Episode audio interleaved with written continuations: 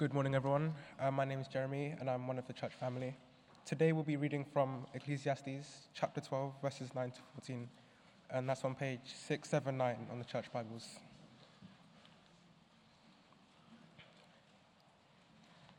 The conclusion of the matter. Not only was the teacher wise, but also he imparted knowledge to the people. He pondered and searched out and set in order many proverbs. The teacher searched to find just the right words, and what he wrote was upright and true. The words of the wise are like goads, their collected sayings like firmly embedded nails, given by one shepherd. Be warned, my son, of anything in addition to them. Of, make, of making many books there is no end, and much study wearies the body. Now all has been heard. Here is the conclusion of the matter Fear God and keep his commandments, for this is the duty of all mankind. For God will bring every deed into judgment, including every hidden thing, whether it is good or evil. Thank you, Jeremy. Good morning. My name's Andrew. I'm part of the church family here. We're going to look for a few minutes at these verses, this last sermon in the Ecclesiastes series. If you don't have um, it in front of you, please could you turn it up now? It'll help it this time to go much quicker. It'll be real help for me. It's on page 679 of the church Bibles. Page 679, and we've called this the conclusion of the matter. We're coming to the, we've got to the end of Ecclesiastes. It is a very strange book, isn't it? Um, how many of you, though, like the book of Ecclesiastes? Okay, I don't think it's a majority. If, if there are some people who really enjoy the book of uh, Ecclesiastes, who love it, if it's your favorite Bible book, please see me afterwards. you need help. It's a, it's a strange book because it tells us uncomfortable things. Sometimes it's hard reading, but sometimes we need that. Um, let me pray, uh, and then we'll look at this, these verses together. Father, we thank you so much that we have your word in our hands. Please take our lives into your hands and speak into them. And we pray in Jesus' name, Amen. Um, do you know the song um, Killing Me Softly with his song? Yeah, some of you do. I'm not going to sing it, but I'm going to quote a little bit to it. It's about somebody um, listening to someone at a concert. And this guy in the concert is playing his guitar and singing a song. And the person listening feels like the singer, who doesn't know the person who's listening, the singer knows everything about them. It feels like they know everything about, about this person's life. And it's very uncomfortable. And it's feeling, it's, it's killing me softly. Not really literally killing, but it feels very uncomfortable. And I love this song because it's a bit like reading Ecclesiastes. Or it's a bit like reading the Bible, any part of the Bible. There are times when it's uncomfortable to read the Bible, Sometimes it's uncomfortable to read Ecclesiastes, sometimes it's uncomfortable to hear preaching. Uh, here's some words from this song. Strumming my pain, strumming my pain with his, with his, with his music, singing my life with his words, killing me softly with his song killing me softly with his song. I felt all flushed with fever, embarrassed by the crowd. I prayed that he would finish. I, I, I felt he'd found my letters and read them all out loud. I prayed that he would finish, but he just kept right on, strumming my pain with his fingers singing my life with his words, killing me softly with his song. I think sometimes when we read the Bible, it's uncomfortable like that. God is telling us some serious things. Now we're going to look for a few minutes at these verses, and we're going to find it's uncomfortable again as well. What we're going to see what God is saying to us through the whole book of Ecclesiastes and specifically through this passage. Let's be open to the Holy Spirit as we look at God's word. Firstly, in verses 9 and 10, what it says, what the book says. What does the book, what does the, the, the book of Ecclesiastes say? Well, you can find out what the, what the main message is of the book of Ecclesiastes if you look at the words that he uses again and again and again. Uh, uh, uh, about 30 times he says that life is meaningless. And about 30 times he talks about life under the sun. So, like the sun is here, we are under the sun, and life is meaningless. And that's what this, com- this comes through again and again. This is what the book says. Life is meaningless under the sun. Uh, it's pretty heavy stuff. Uh, the writer does believe in God. Absolutely, he believes in God. He mentions God, but God is above the sun, and it doesn't feel like the writer has much connection with God. But he says life is meaningless under the sun. And one of the examples he gives there is the fact that life is so short. Even if you get into your 90s, life is still short, and some, a lot of people die younger than that, and some people die much younger than that. We can all think of people that we know of who've died very young, and it's tragic, it's awful. Life is very hard. And the writer is saying life is meaningless. The writer also says the thing about dying is people will forget you after you die. And actually, that's true. I mean, they, they, they will remember you, but as time passes, uh, at some point in this auditorium, I think there's going to be a Thanksgiving service for the life of Andrew Page. That's me. You are very, very welcome to come. I can't give you a date, but I'd love you to come. And people will remember me then, and they'll remember me for a little bit afterwards, but a year later, people won't think about me. Even three months later, they won't think about me. When Andrew Page dies, the elders are not going to say, Andrew Page has died. I'm afraid the church is closing down. I'll be forgotten. Life will carry on without me. The world will carry on without me. That's what this book is saying. Life is meaningless. And have a look at verse 9. Not only was the teacher wise, but also he imparted knowledge to the people. He pondered and searched out and set in order many proverbs. In other words, he thought hard about what he was going to write.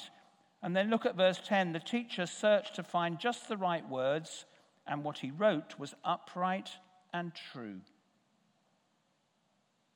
True. And he says, life under the sun is meaningless. It's hard. It's painful. That's the first thing. Secondly, about this book, verses 11 and 12, who it's from. Who it's from. Look at verse 11. The words of the wise are like goads, their collected sayings like firmly embedded nails given by one shepherd. Look at that at the end of verse 11. The writer says this book has been given by one shepherd. He's not talking about himself, he's talking about God. He's saying, Yes, I wrote the book, but God gave this book. He's saying, God guided me. God wanted this book to be written. It's been given by God. That word given is very important. It shows that God is revealing himself in this book.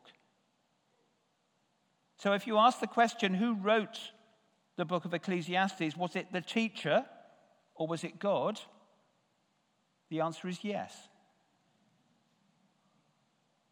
This is who the book is from. It's from God, it's God speaking to us. And notice how he describes God God is the shepherd. I love that. Psalm 23 The Lord's my shepherd. I will lack nothing. We've already sung it this morning.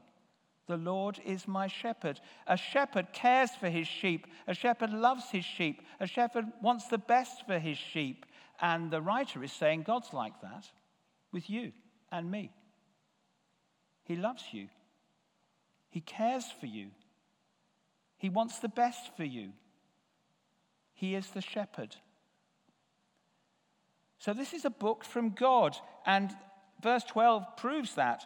Be warned, my son, of anything in addition to them. Of making many books there is no end, and much study wearies the body. Don't try and add to this book. Don't, try and improve it. This is given by God. This is God's book. And notice how he describes the book in verse 11. The words of the wise are like goads, their collected sayings like firmly embedded nails. Now, we know what nails are, they're sharp. I didn't know what a goad was. I knew, I knew this phrase goading people to do things, but actually, a goad apparently is a, a long stick and it's got a metal prong on the end, which is sharp. And if you're a farmer and you want to move your cattle or your cows and they won't move, you use the goad and you poke the cattle with the goad and the cattle start moving. You'll all look very puzzled, but that is what I looked it up. This is what a goad is. Now, the writer is saying this book is God speaking, and it's God wanting to goad us. It's God wanting to spur us into action. It's God wanting us to do something. What does God want us to do? What is God asking us to do through the book of Ecclesiastes? We could say life is meaningless under the sun. There's the sun. We're under the sun. Life is meaningless. We die. We could just say, oh, why bother? Why bother? Or we could say, oh, life is meaningless under the sun. I'm gonna, not going to think about it. I'm going to close my eyes. I'm going to cover my ears. I'm not going to think about this. But actually, God wants us to respond in a different way. What this book says, it says life is meaningless under the sun. Where this book, who this book's from, it's from God, the shepherd God. Now look thirdly at verses 13 and 14 what it means, what the book means for us. What is the message that God is giving us here? What does God want us to goad us into doing? Here it comes, verse 13. This is the most, well, uh, I think the most important verse in the whole book of Ecclesiastes. Now, all has been heard. Here is the conclusion of the matter fear God and keep his commandments, for this is the duty of all mankind. Fear God and keep his commandments. In other words, don't live under the sun here as if God didn't, didn't, wasn't, wasn't active. You might say, there are people who say, and I do it sometimes, oh, yes, I believe that God is there, but I don't live a relationship with Him. I'm not, I'm not living with Him. I'm not going through life with Him. And the writer here is saying, and the Holy Spirit is saying, fear God and keep his commandments. That doesn't mean being afraid of God, but God is very great. God is holy. God is righteous. God is light. There's no darkness in him at all. We, we need to fear him. We need to honor him. We need to respect him. Fear God. We were created to know God, to love God, to enjoy God, and to fear God. And there are people who don't fear God. Psalm 36 begins like that. The psalmist writes about people who do not fear God. Well, sometimes I don't fear God. Well, let's, let's make the decision to respond to this book of Ecclesiastes and fear God. To live in a relationship with God. To be responding to God. Because, look at the end of verse 13. This is the duty of all mankind. Actually, the word duty apparently is not in the Hebrew. You could translate the end of verse 13 like this This is what it's all about. You could translate it as if you want to be a real human being, these are the two things you need to do fear God and keep his commandments. Fear God, honor God, love God and make the decision to live your life God's way. Keep his commandments. This is important, verse 14 for God will bring every deed into judgment, including every hidden thing, whether it is good or evil. There's going to be a judgment day.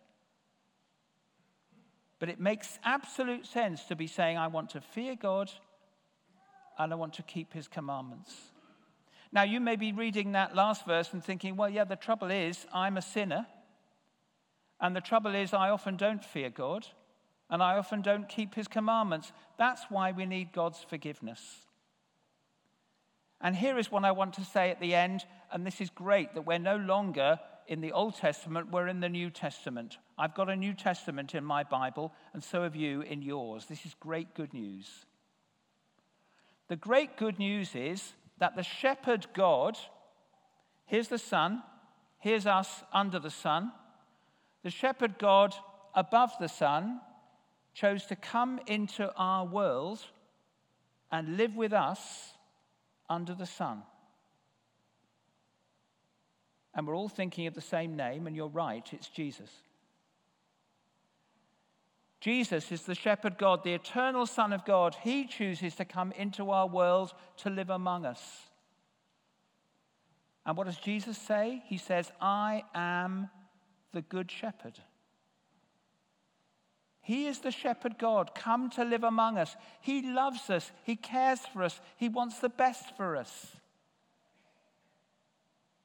And Jesus says, I am the good shepherd.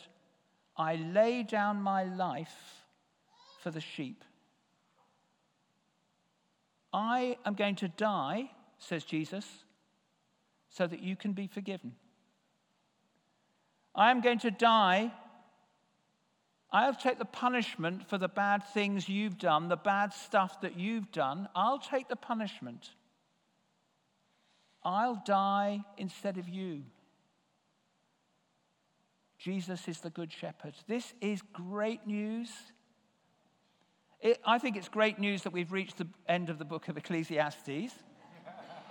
but it is even better news, much better news, that Jesus is the shepherd God who came into our world and who died on the cross so that we could be forgiven. I started, I started with this song, Killing Me Softly, with his song. There is a song in the Bible that I want to finish with. This is a song that God sings. Listen to this. And this is true, especially if you're a truster in Jesus. Rejoice in this, that God is singing this song. The Lord God is with you. He will take delight in you. He will rejoice over you with singing. That's Zephaniah chapter 3, verse 17. Listen to it again. The Lord God is with you. He will take delight in you. He will rejoice over you with singing. Do you dare to believe that's true of you?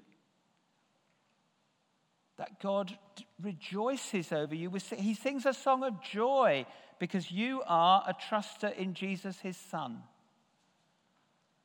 Oh, it is great to be a Christian. It's great to be someone who's trusting in Jesus, to know that we're forgiven. Well, let's go into this week doing two things as we keep following Jesus. Let's fear God and let's keep his commandments. Because this song of joy that God sings is not a song that kills us softly.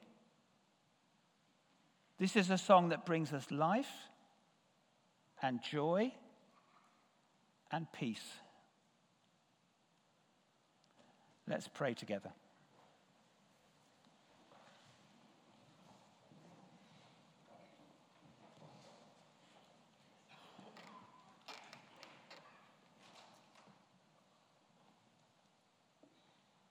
Father, we confess to you that there are things about life which we find very hard.